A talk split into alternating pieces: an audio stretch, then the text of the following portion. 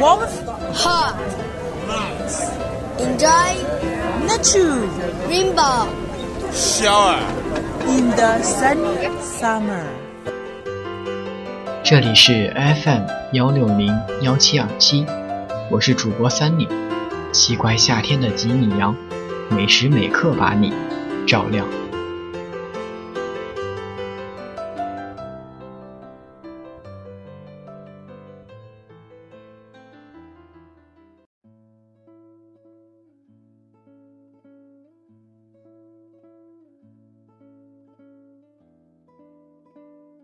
大家好，我是 Sunny。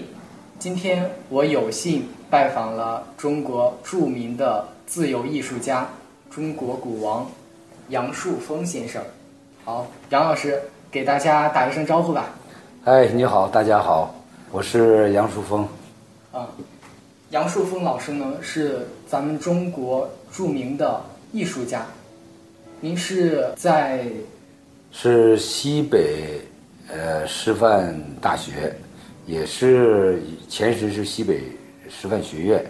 后来改为西北师大，啊、它的地点在兰州，对，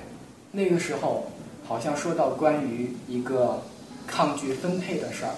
这个是一个什么样的情况呢？呃，这个也不能叫抗拒分配，就是呢，它应该是一个命运的一个安排吧。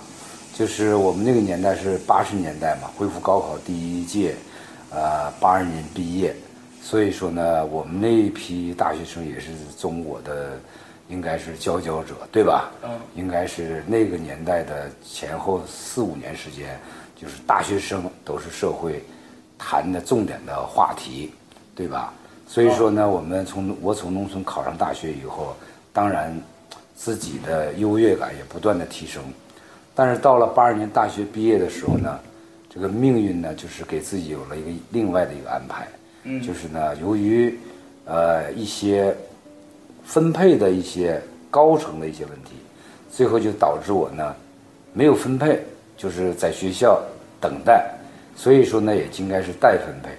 但是呢后来呢给我提供了一些地方呢，又是我不愿意去的，所以就变成了两年多时间，我就是等于呢在待业待分配，那个时候待业是跟现在完全不一样，因为整个社会都是有工作，你到了上了大学是更应该有工作，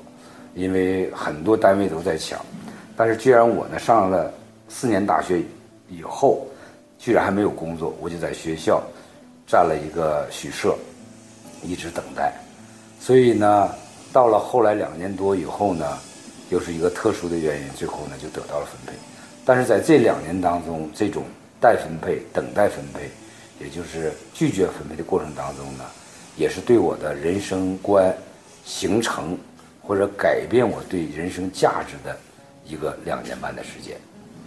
那在这个两年半的时间，您对您的人生观有了什么样的理解呢？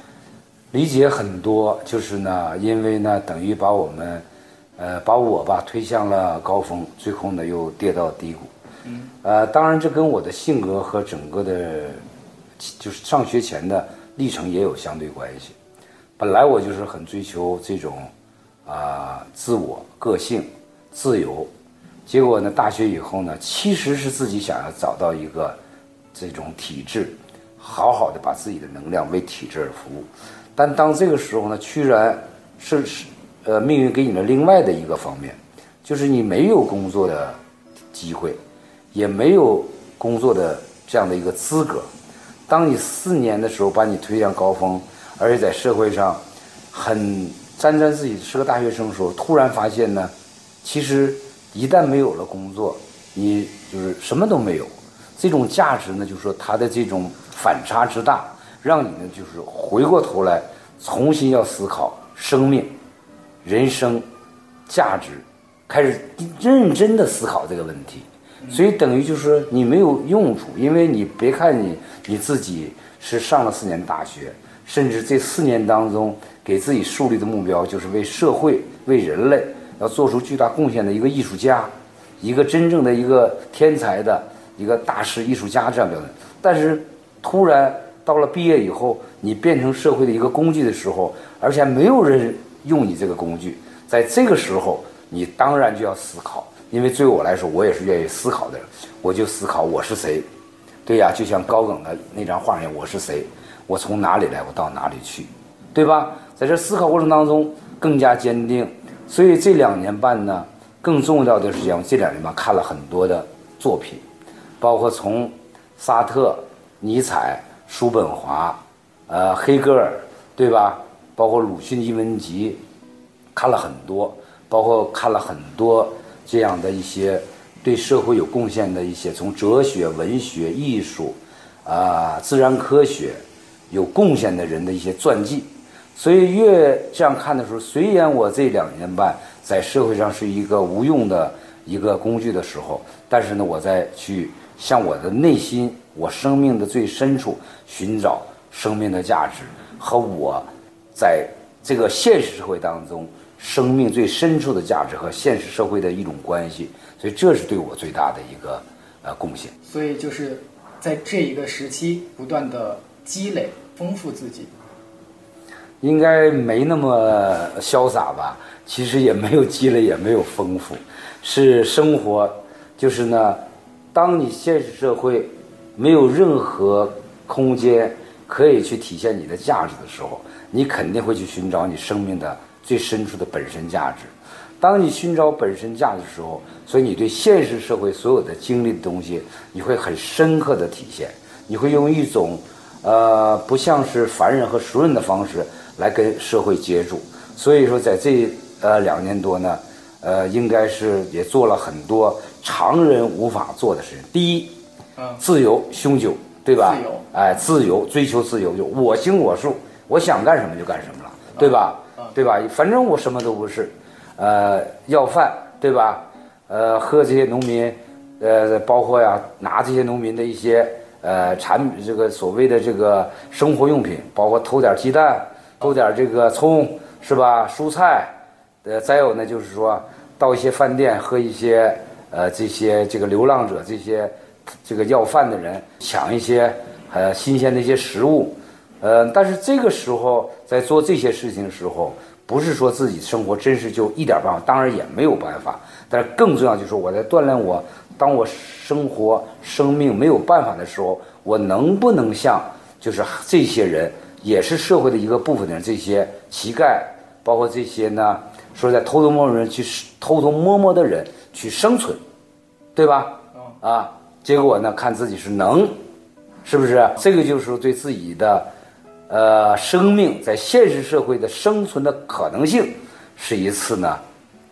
验证，是能。那所以说呢，做了这些事，但是这些事情它并不是我的职业，也不是我的追求，但是我知道。我的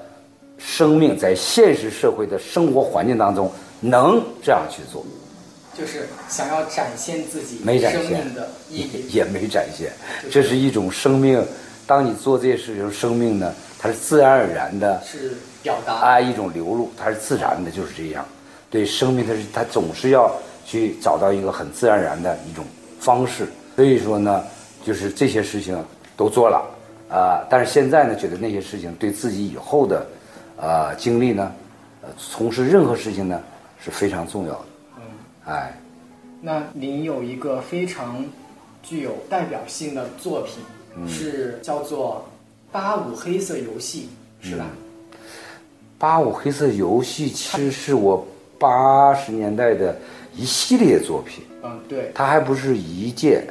是一系列，对，这而且一系列作品，其实它跟我八五时候这个时候，它的整个的，呃，生存状态是有关系的。嗯，其实那个时候我的生存也有大部分，就是由于现在这样那个时代这样的生活和这样的经历，造成你内心当中对黑色幽默的一种哎挖掘，它是很自然的，就是你很看待任何事物都带有一些黑色幽默的，所以那个时候也看了一个。法国还是欧洲人写的一本《二十二条军规》，其实它就是一个有黑色幽默的一个代表作。看了一下，我觉得和我的一些生活状态很有一种相似的东西，所以呢，也就慢慢就是哦，这是一种黑色幽默。所以很多作品里也就呃自然而然的去啊，就是潜在的，它就展现了这样的一种一种理念关于红色黑色幽默的一种这种状态。嗯想要不断的通过这些黑色幽默这些作品来表达一些什么呢？其实不是表示平衡，平衡。哎，平衡你你的生命，你现实社会的一种生命存在的一种状态，跟现实社会，对吧？现实的一种价值观，其实呢，作为一个人最重要的，他就跟这个水里的鱼一样，它一定是有漂嘛，就是叫鱼漂，其实就是肚子里的一个空东西。其实它是一个是在浮，在浮起这个鱼，同时呢，它还有一个平衡一些作用。所以，作为我们人来说，它也有这样的一个一些功能。就是说呢，当你现实中遇到这样问题的时候，你会用另一些东西去平衡的，对吧？包括黑色幽默，包括八五十那时候创造那么多作品，其实都是在平衡着你在现实社会当中所遇到的一些呃一些呃常你自己包括常人都无法能接受的一种失衡状态的，你去创造一种平衡，啊。所以说，老师就是在艺术油画这方面有很多的成就。老师还有一个叫做“中国古王”的称号。记得我们在是一三年吧，还在七九八的时候，您第一次遇到，我们就是被您的那个鼓声吸引的。那是非洲鼓吧呢？为什么又会选择鼓这样一门艺术工具来表达自己？其实鼓可能我真正打鼓也就是一年多一点儿，啊对吧？那我们那次可能是一四年，啊一四年，但是真正打鼓，好好打鼓呢，摸到鼓也差不多就是个一年多。呃，在八十年代的时候，在追求这种平衡的时候呢，就是说呢，为什么要创作很多优秀的作品？它跟也是跟这种生活经历有关系。当生活经历遇到了一些前所未有的失衡状态的时候，你会在另一方面去挖掘，去创造很多更加来调整这种横平的东平衡的东西。那也就是呢，我的创作和作品。所以那时候呢，画了大量的，呃，包括呢对现代艺术探索的一些作品，呃，有包括很有代表性的像呃牧马人呐、黄昏花瓶啊，呃，还有那个自画像啊，对吧？对呃，就是很多。其实现在是都能把我那个时候的，就是那个那个时候的失衡状态和在寻找这种平衡的这个过程当中展现出来的作品呢，那种都能体现出来这些作品。当时呢，我觉得我最大的创作就是来源于内心，从小六岁到上大学，一直觉得创作应该是一个快乐和挖掘内心幸福感和快乐深情的一些一些东西的过程。结果到大学二年级时候呢，在学习的时候呢，这种学院式的这种城市化教育呢，是让我呢就是越来越无法忍受。所以说，老师也越来越无法忍受我这种自由的对于绘画呢直觉的感觉的去判断的，其实就来啊完成自己作品的这种方式和这种行为。所以其实我就知道我们一个画呃油画教油画老师呢，就对我的色彩就基本上是判了死刑，就是我永远也不可能画出来色彩了，因为呢我的色彩的感觉不对。但是从此以后呢，我解放了，我就是既然画不出来了，我就胡画，我就按照我的感觉去画。我是这种想放红颜色，我就放红颜色，我也不管环境当中有红颜色和没有，我更重要对我画面负责。我并不尊重对现在这个环境，我来模仿这个环境负责任。我是要创造我的一个新的画面，那所以说我的颜色呢，可能就更加的丰富。到今天呢，呃，遇到我画的基本上所有人，没有一个人说我颜色不好，都是颜色非常好，而且呢是很天才大师的颜色，这都是后人说的。所以，当然他不知道这个大师的天才的颜色的诞生是来自于被否定之后，他真正的否定之否定，他结果呢是一种否定之肯定，对吧？我更加肯定了我对颜色的直觉的感觉的这样的重要性，但是我放弃了颜色对理性的客观环境的研究的这样的一种啊、认可，我我我我放弃了这条路，结果新的一条路诞生了，那就是感性的、自由的这样的颜色，对吧？对所以呢，因为任何环境没有绝对的一成不变的，对它都是在人们的情绪下在人们的感知力的这不同的反应下，创造出来的这种环境。当这个作品留下来以后，人们就依据这样的一张作品来判断那个时候环境，这是正确的。因为就是你即使是模模仿那个当时特别准确、尊重于当时那个环境的人，到最后那个环境也会消失。那人们还是要通过这张画去看那个环境。如果当时你这张画你的感知、颜色、情感还放的很多，那就说你这张画的这种环境也是当时那个时刻的一张准确的就是通过画来表达一个时对代。对对，一个时代和那种状态和心情。那所以说呢，这个就说明了一个问题，就包括呢，我们现在不管是从事艺术还是各方面创作呢，尊重自己的感知力是很重要的，理性只是起辅助作用，不要把理性当做是最重要。理性它在感知力上它是不准确的。就是知道怎么表达自己，表达自己内心里面。呃就是尊重感性，感性的东西出来以后呢，后天才后边才是表达。感性很重要，就是感性的感知力是很重要的。你要感到感觉到了什么，你把你感觉到的东西抓住以后，放到这个作品里边，它就是准确的，啊，不是展现，因为展现什么呢？就是你的感知力，是啊？所以呢，任何艺术作品，包括我们现在的从绘画、音乐，包括影视，感知力是很重要的。感知力对就是对身边事物、对社会对一个评价，啊应应该说里面就是一个感知哎，一个感知。完最后呢，你可以评价，你可以不评价，但是呢，你可以感知完以后呢，你用不同的手法来把它转换出来，对吧？这就是感知力很重要。如果你没有感知力，你转换的可能都没有，是吧？嗯对哎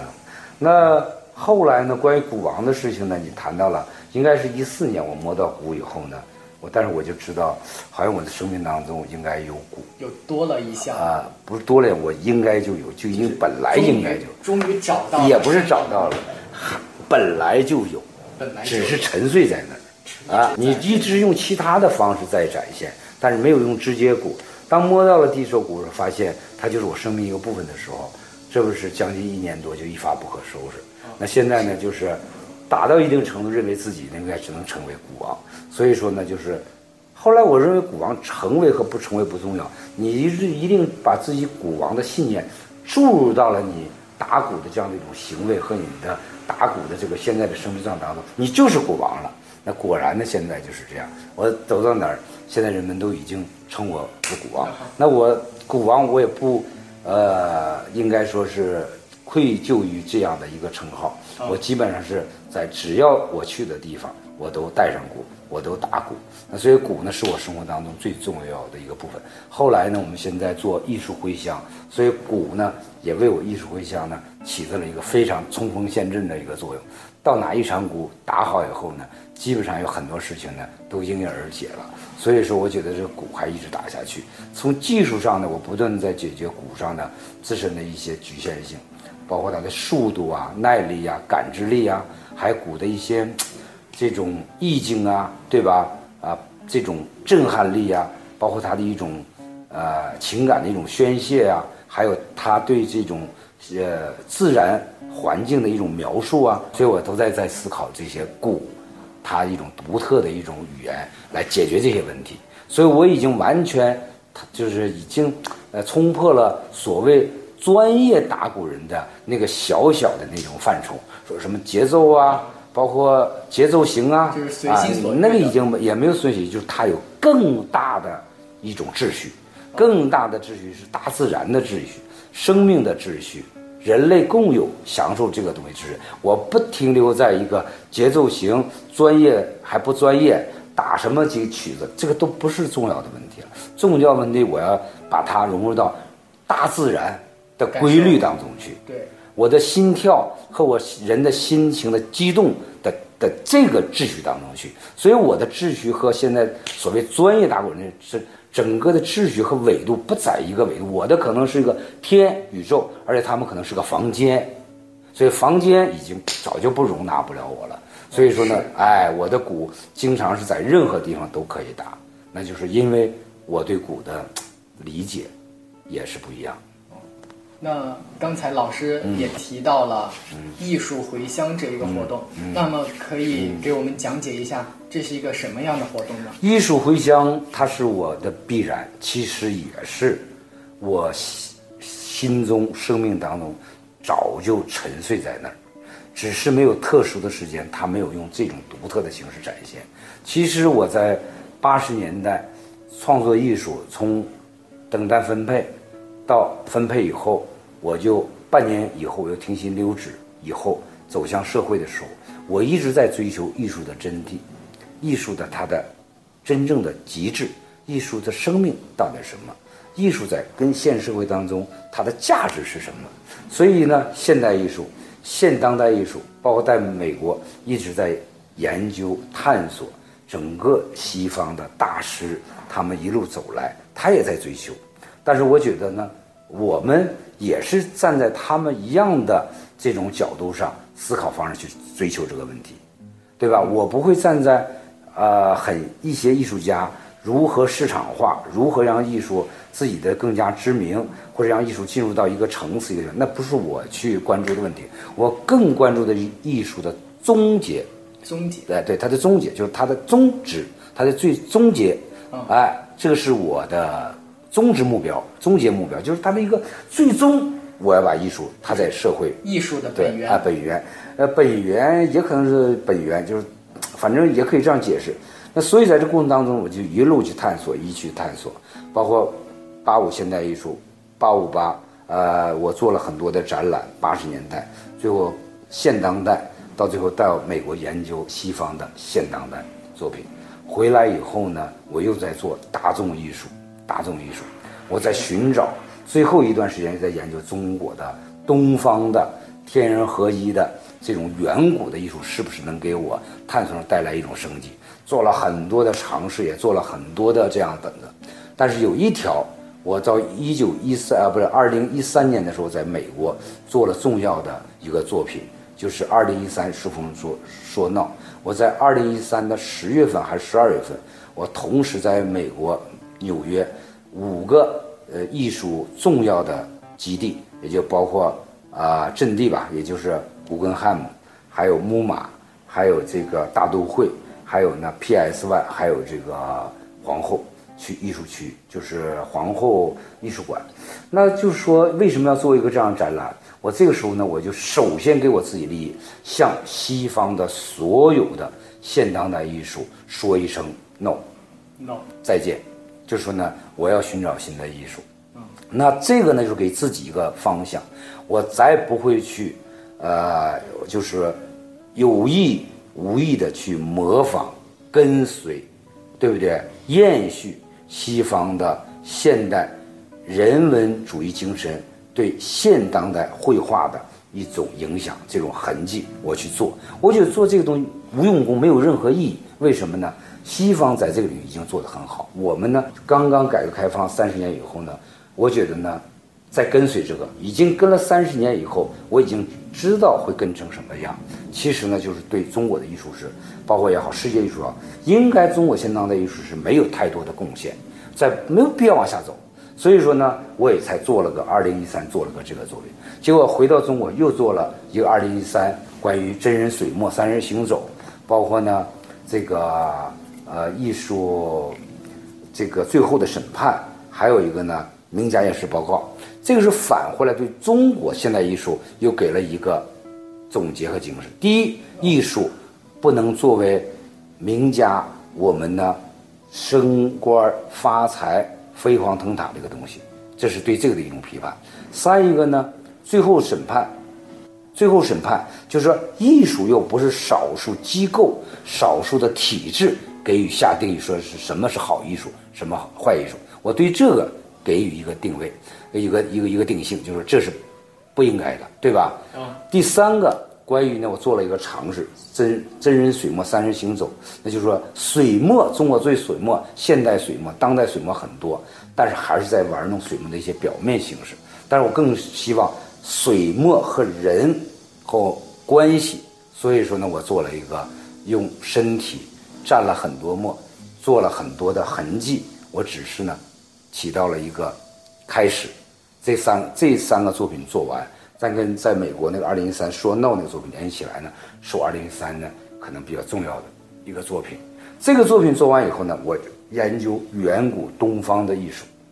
它的真谛。当研究研究以后，也做了很多的方案尝试，我觉得还不是我要要的。